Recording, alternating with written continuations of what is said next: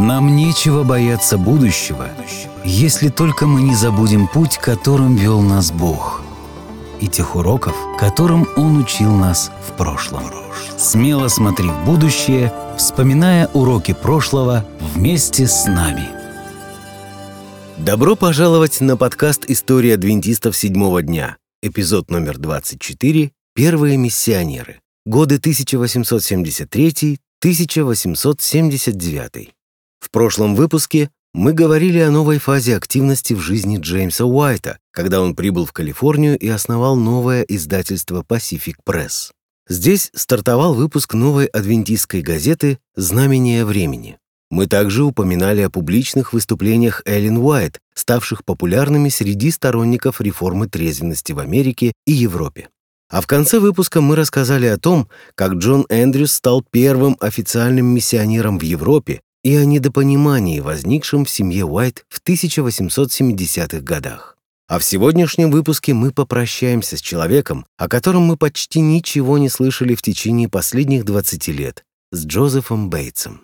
После того, как в 1850 году Бейтс передал бразды правления Джеймсу Уайту, сам он отошел на второй план. Начиная с этого времени, руководителем церкви был однозначно Джеймс, и Бейтс искренне поддерживал его в этом статусе. И тот факт, что супруги Бейтс переехали в Монтерей, штат Мичиган, а не в Батл-Крик, как того хотели его собратья по вере, ясно говорит нам о том, какую роль в церкви Бейтс отводил самому себе. В то время, как Джеймс агитировал за создание организации, Джозеф прилежно посещал церковь за церковью, призывая их объединяться. Такое поведение Бейтса вовсе не означало, что он решил сбавить темп. Он продолжал преуспевать в убеждении собеседников посредством личных бесед. В 1868 году Джозеф Бейтс написал автобиографию, гонорары от продажи которой были, по сути, его пенсионным доходом. А год спустя, в 1869 году, Бейтс проповедовал в тюрьме штата Мичиган для 600-700 человек. Только за один 1871 год он произнес более 100 проповедей. Джеймс советовал Бейтсу притормозить и не переутруждать себя. Кто бы говорил Джеймс, кто бы говорил. Жена Джозефа Бейтса, Пруденс, умерла в субботу в августе 1870 года в возрасте 77 лет. Долгое время Пруди, как называл ее Бейтс, не разделяла взгляды своего мужа, однако, когда она наконец приняла их, то поддерживала его во всем, до самого конца. Джозеф и Пруди были женаты на протяжении 52 лет. Бейтс пережил свою жену всего на полтора года. В феврале 1872 года Эллен услышала, что Бейтс почти ничего не ест. Она написала ему письмо с серьезным укором, сказав, что Господь недоволен тем, что он морит себя голодом. Эллен посоветовала Бейтсу то же, что и своему мужу в подобных ситуациях. «Остановись и отдохни». Тон ее письма был чрезвычайно серьезен. Эллен писала, «Господь любит тебя, но учитывая твой преклонный возраст и твои суровые характерные особенности, ты больше навредишь работе Божьей, чем поможешь ей». Резко, не правда ли? Но Эллен знала, что в силу упрямого характера Бейтс не воспримет всерьез простые просьбы и советы. В ответном своем письме Джозеф ответил Эллен, «Из твоего письма я узнал, что я голодаю». Затем, в своей обычной манере, он перечислил всю еду, которая была у него в доме, и тактично напомнил ей, что он придерживается реформы здоровья гораздо дольше нее. Джозеф Бейтс умер 19 марта 1872 года в Западном институте реформы здоровья. На последней сессии Генеральной конференции Джозеф преисполнился надеждой, так как видел, какие успехи были достигнуты в 1870-х годах.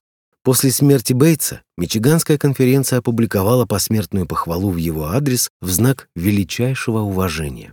В следующем году было сделано то же самое на съезде Генеральной конференции 1873 года. «Я искренне полюбил его с первой встречи», сказал Джеймс Уайт во время своего выступления на конференции. «И чем больше я видел его посвященность святому делу провозглашения второго пришествия, его осмотрительность, его святую жизнь, его неподдельную любовь к собратьям, тем больше я любил и уважал этого человека. В течение последующих лет Эллен Уайт неоднократно отмечала, что люди, которых она встречала, часто напоминали ей Джозефа Бейтса. Джозеф во многом опережал своих братьев по вере. После того, как в 1850 году он передал бразды правления Джеймсу, адвентистскому движению понадобились годы и даже десятилетия, чтобы догнать Бейтса. Джозеф мог бы просто стоять на месте последние 22 года своей жизни и все равно оказался бы впереди всей церкви. Бейтс был первым в реформе здоровья, первым в борьбе с рабством, первым в понимании субботы. Он был не просто отцом движения, он был его дедом. Кто знает, какой была бы церковь без Джозефа Бейтса. И несмотря на то, что мы редко говорили о нем в последних эпизодах, мы будем скучать по нему. Прощай, Джозеф Бейтс.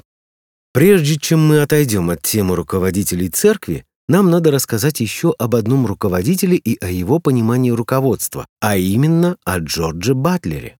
Так, по мнению Батлера, Джеймс Уайт был королем былого и грядущего, а себе Батлер отвел должность смотрителя королевства. Эта оценка была сделана в один из тех периодов в истории церкви, когда люди вновь засомневались в добросовестности Джеймса Уайта, уже в который раз. Некий адвентист с решительным характером и нелепым именем Волкот Хакли Литл Джон высказал мнение, что хотя Джеймс Уайт является очень достойным руководителем, однако в будущем он вполне может быть искушен стать диктатором. И доля истины в таком опасении была. Большая часть недовольства Джеймсом Уайтом основывалась не на том, что он совершил какую-то ошибку, а на том, что у него была потенциальная возможность совершить ошибку. Литл Джон пошел еще дальше, предположив, что поскольку у Джеймса есть потенциальная возможность стать диктатором, то любой человек, усомнившийся в его добропорядочности, имеет право подвергнуть его допросу. Мы уже говорили о том, как некоторые члены движения то поддерживали Джеймса, то перешептывались за его спиной, затем вновь признавали свою неправоту и снова поддерживали его. И так по кругу. В начале 70-х этот круговорот мнений начался с двойной силой. Дошло до того, что в определенный момент у Джеймса сложились напряженные отношения с почти половиной руководства церкви. И здесь Джордж Батлер решил вступиться за Джеймса. Батлер написал статью о церковном руководстве, в которой он утверждал, что у руля церкви адвентистов седьмого дня должен стоять один человек, и кто бы ни был избран президентом, он обязан был прислушиваться к Джеймсу Уайту. Это как если бы Билл Гейтс отошел от руководства компании Microsoft то новый генеральный директор должен был бы выслушивать все его замечания только потому, что когда-то он, Гейтс, организовал эту компанию своими собственными руками. Джеймс Уайт то был избираем на руководящую должность, то не был. Однако Батлер стремился к тому, чтобы все вокруг понимали, вне зависимости от того, является ли Джеймс официальным руководителем церкви на данный момент или нет, он все равно ее лидер. Батлер привязал официальное управление церковью к Джеймсу Уайту. Согласитесь, в сложившейся ситуации сложно критиковать одного, не затрагивая другого. Джордж Батлер вовсе не был подхалимом. Он верил, во-первых, что сам Господь призвал Джеймса Уайта быть руководителем церкви. А во-вторых, Батлер считал, что когда люди без конца критикуют и жалуются на Джеймса, церковь становится слабее. Он устал от всего этого. Церковь должна была осознать, что, согласно Библии, верующие нуждаются в надежном церковном руководстве. Именно эта мысль была основной темой его статьи. И хотя эта статья Батлера была о руководстве в целом, любому читателю сразу становилось понятно, что она была написана в защиту Джеймса Уайта. Ниже я вставил имя Джеймса в текст Батлера, чтобы мы могли прочесть и понять его так, как его поняли их современники. Первое. Следует ревностно поддерживать репутацию Джеймса, потому что если злословят Джеймса, то злословят церковь в целом. Второе. Прекратить роптать и жаловаться, но прислушиваться к Джеймсу, когда он говорит о том, что мы сбиваемся с курса, потому что неповиновение руководителю есть неповиновение Писанию. Третье с готовностью признавать авторитет Джеймса, обличать и увещевать нас согласно свету, который дает ему Господь. Батлер прекрасно понимал, как это звучит. Он знал, Литл Джон и ему подобные будут во всеуслышание заявлять, что Джеймс Уайт стал для адвентистов тем же, кем был Папа Римский для католиков, что церковь стала поклоняться человеку и так далее и в том же духе. Батлер сразу же опроверг все эти высказывания. «Папство», — сказал Батлер, — «претендует на высший контроль над совестью человека. Ничего подобного вы не найдете в моем заявлении». Члены церкви по-прежнему могли не согласиться с Уайтом по соображениям совести, но лучше бы они уже поскорее признали руководителя, которому сам Бог доверил управление церковью. Если вам показалось, что, по мнению Батлера, церковь нуждалась в военной дисциплине, то вы недалеки от правды. Батлер завершил свою статью следующими словами. Церковь должна стать хорошо подготовленной армией, где каждый командир и каждый солдат находится на своем месте, и тогда Христос, наш наивысший и наиглавнейший полководец, приведет нас к победе. Батлер приводил в пример армию конфедератов во время гражданской войны. В первые месяцы войны армия союзников терпела поражение за поражением, так как у нее не было сильного лидера, пока не появился генерал Грант. Этот пример прекрасно понимал любой адвентист старше 12 лет, а потому Генеральная конференция единодушно проголосовала за принятие идей Батлера как официальной позиции церкви о руководстве. Генеральная конференция опубликовала статью Батлера. Пасторы стали проповедовать о руководстве, основываясь на его идеях. И только два человека были совершенно не согласны с блестящими идеями Батлера о руководстве. И эти двое были Джеймс и Эллен Уайт. Джеймс мог бы разрулить сложившуюся ситуацию и более дипломатичным способом, однако он начал публиковать свои взгляды на тему руководства в знамениях времени, а затем и в ревью. Эллен Уайт, в свою очередь, высказала Батлеру, что хотя изложенные им принципы и правильные, но их применение было неправильным. По ее мнению, он дал Джеймсу слишком много власти, Богу никогда не было угодно, чтобы его дело несло на себе отпечаток личности одного человека с однобокими мнениями и суждениями, писала Эллен. На самом деле Батлер хотел как лучше, но в надежде навсегда расправиться с постоянными упреками в адрес Джеймса он переусердствовал и вознес его слишком высоко, дав обществу повод для новых жалоб, только посмотрите на Джеймса. Он думает, что восел одесную Бога. Джеймс тут же написал открытое письмо всей церкви, что он никогда не считал себя фактическим руководителем церкви. Да, кто-то должен был возглавлять церковь до тех пор, пока не была создана организация, но теперь у них есть и генеральная конференция, и конференции штатов, и так далее.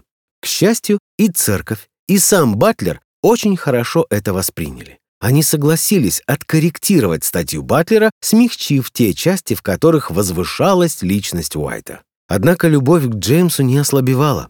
Кто-то предложил назвать колледж Батл-Крике в его честь, но Джеймс отказался. Джеймсу нравился колледж, в спасении которого он принял непосредственное участие, но ему не нравилось, во что превратился этот колледж. И он и Эллен выступали за то, чтобы колледж обучал проповедников и других работников, необходимых для церкви. Церковь же, в свою очередь, хотела, чтобы этот колледж был учебным заведением хорошего уровня. Здесь следует уточнить, что словом «колледж» в те времена называли очень разные учебные заведения, начиная от обычной школы и заканчивая университетом. У адвентистов в Батл-Крике было много детей, и, разумеется, родители хотели, чтобы их дети получали образование в адвентистском колледже высокого уровня.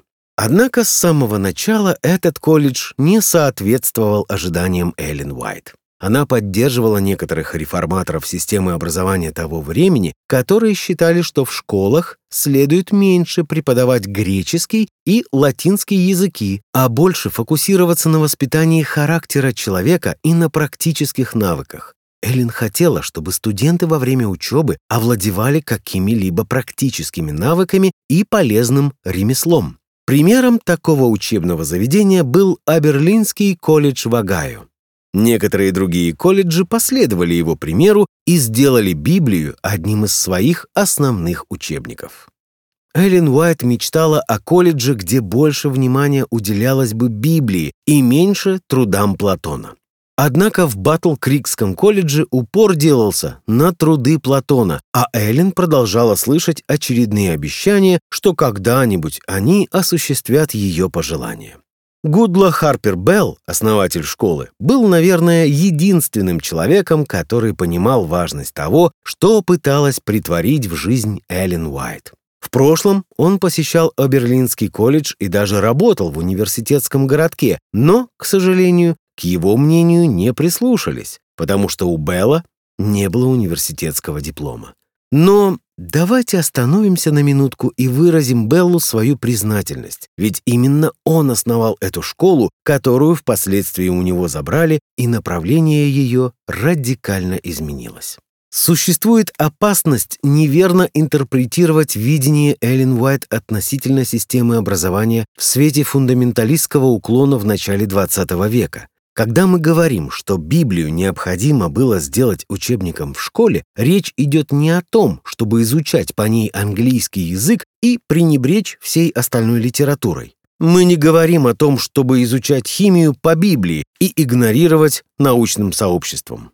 Эллен была непреклонна в том, что студентов нужно обучать согласно последним достижениям в области науки, но еще важнее — научить их самостоятельно мыслить. Вот как Эллен Уайт начала свою статью об образовании.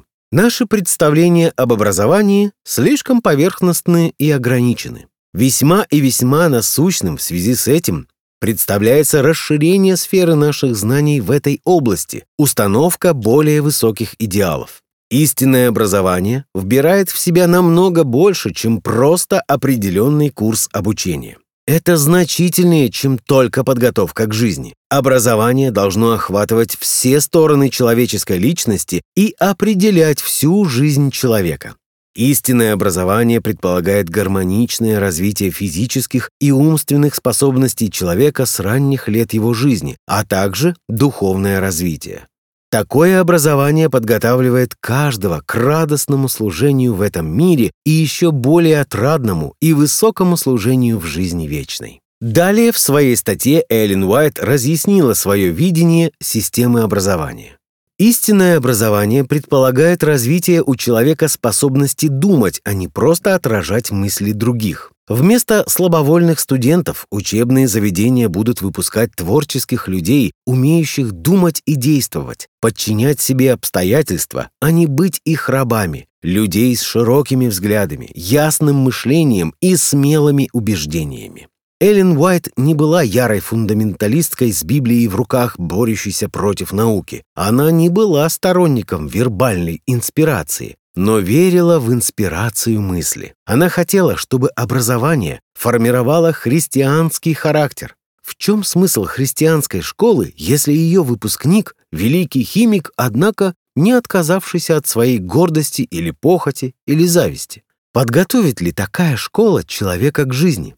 Ведь образовательное учреждение — это не только способ помочь людям найти работу, но и научить людей быть добропорядочными гражданами, хорошими сотрудниками, достойными мужьями и, конечно же, примерными христианами. Школьный совет соглашался с этим и с пониманием относился к Эллен Уайт. Но человек, пришедший на смену Беллу, был учителем, получившим классическое высшее образование, и совет попечителей школы не хотел его терять. Идеи Эллен Уайт немного опережали свое время, и церковь еще не была к ним готова. На настоящий момент было бы невозможно осуществить то, как представляла себе эту школу Эллен Уайт. Это была дневная школа, в которой работало несколько квалифицированных адвентистских администраторов и учителей, но никто из работающих администраторов не имел опыта руководства такой школой, о которой говорила миссис Уайт. Джеймс хотел, чтобы студенты изучали иностранные языки и различные методы распространения адвентистской вести, но немногие студенты были заинтересованы в этом а администраторы не знали, как это преподавать. Легко сказать, школа должна то и школа должна это, однако сложнее построить такую школьную программу. Да и, честно говоря, программы профессиональной подготовки было бы легче проводить в небольших школах.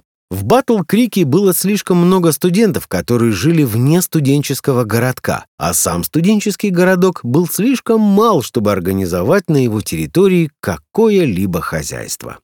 Вы, наверное, думаете, постойте-ка, если Джеймс Уайт являлся главой этого колледжа, то неужели ему было так сложно произвести подобные изменения?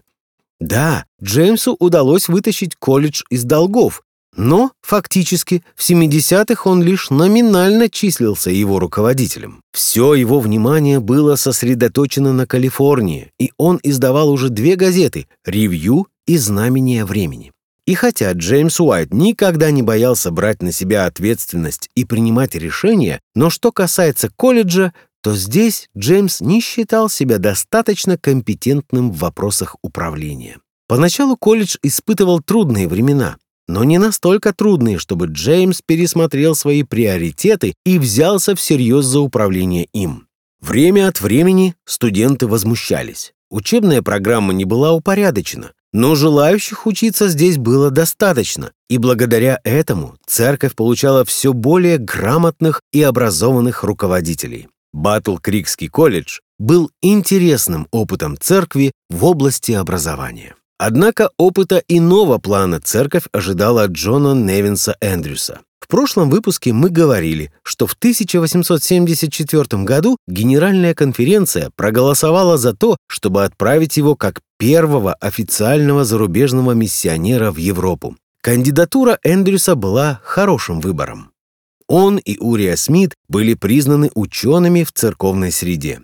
Отправляя Эндрюса в Европу, Эллен Уайт писала европейским верующим. «Мы отправили к вам самого способного из нас. Если бы Эндрюс не уехал в Европу, то, скорее всего, он преподавал бы в колледже». Однако в Европу Эндрюс отправился обремененный скорбью по своей жене, которая скончалась от сердечного приступа в возрасте 48 лет, за два года до его миссионерского путешествия. И хотя у Джеймса Уайта были довольно прохладные отношения с Анджелиной Эндрюс, ее смерть наверняка бросила его в дрожь, ведь он и сам уже несколько раз переживал сердечные приступы.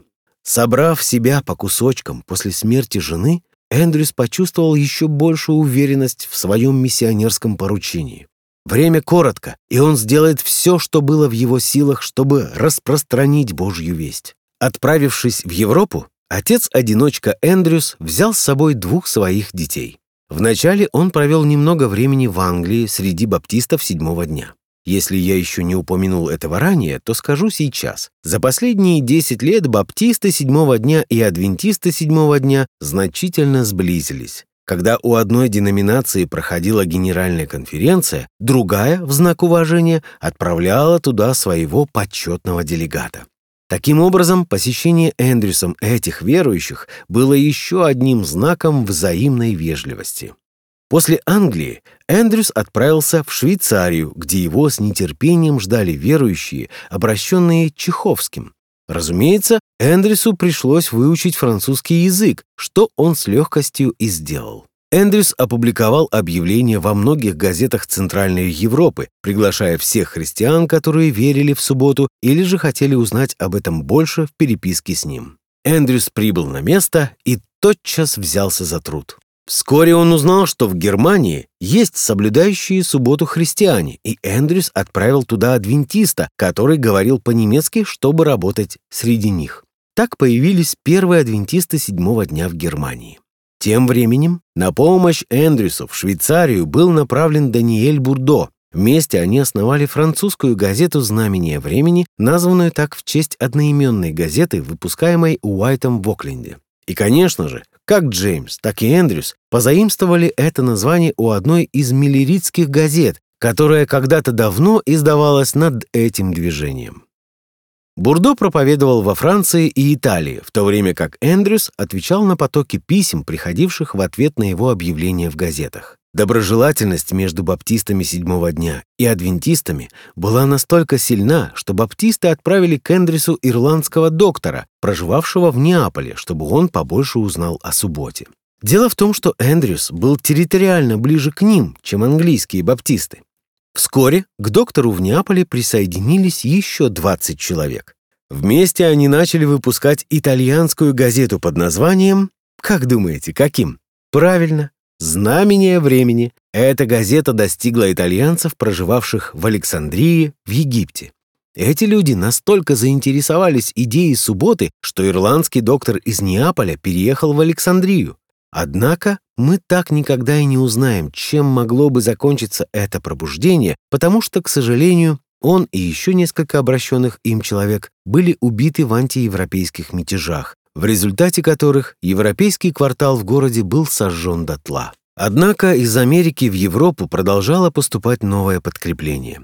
Маттесон возглавил движение в Скандинавии, а именно в Норвегии, где он начал выпускать газету под названием «Вестник пришествия».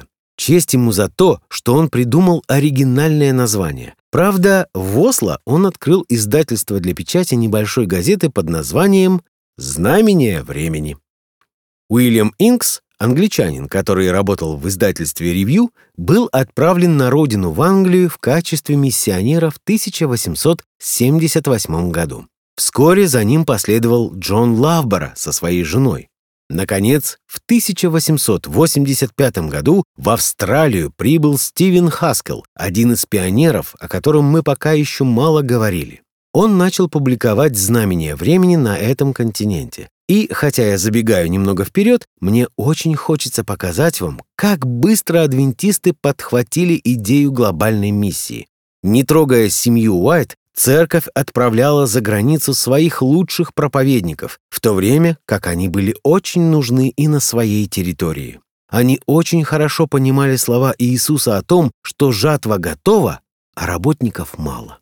70-е были ключевым десятилетием в становлении церкви адвентистов седьмого дня. Система образования началась с колледжа в Батл-Крике, медицинская система началась с больницы там же. Миссионеры трудились по всему миру.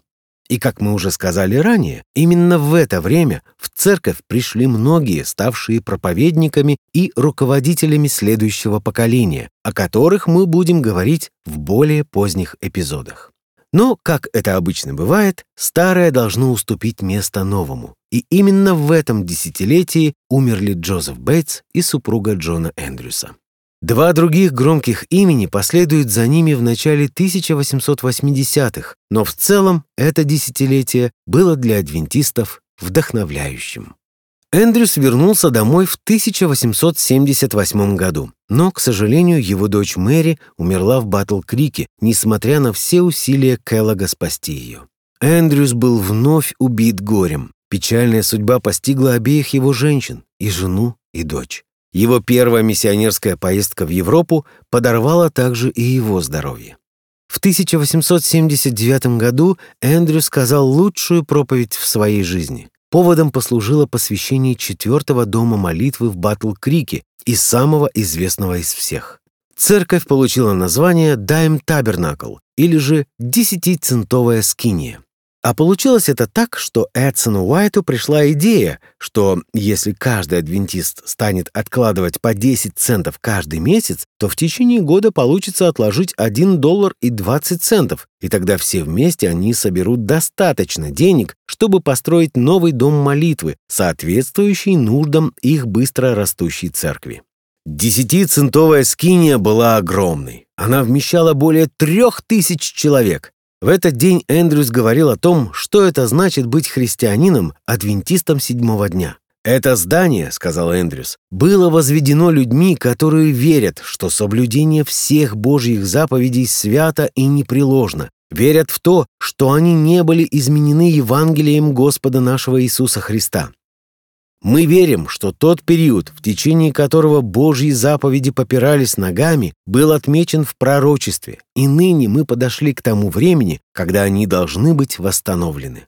Мы верим, что эта работа вверена нам, всем тем, кто живет на земле сейчас, и мы призываем всех присутствующих здесь принять участие в этом священном труде.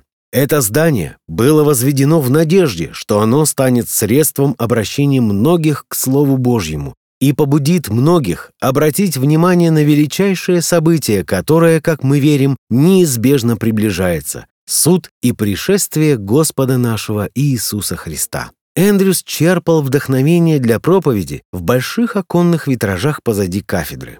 Витраж в левом окне провозглашал спасение человечества только через веру.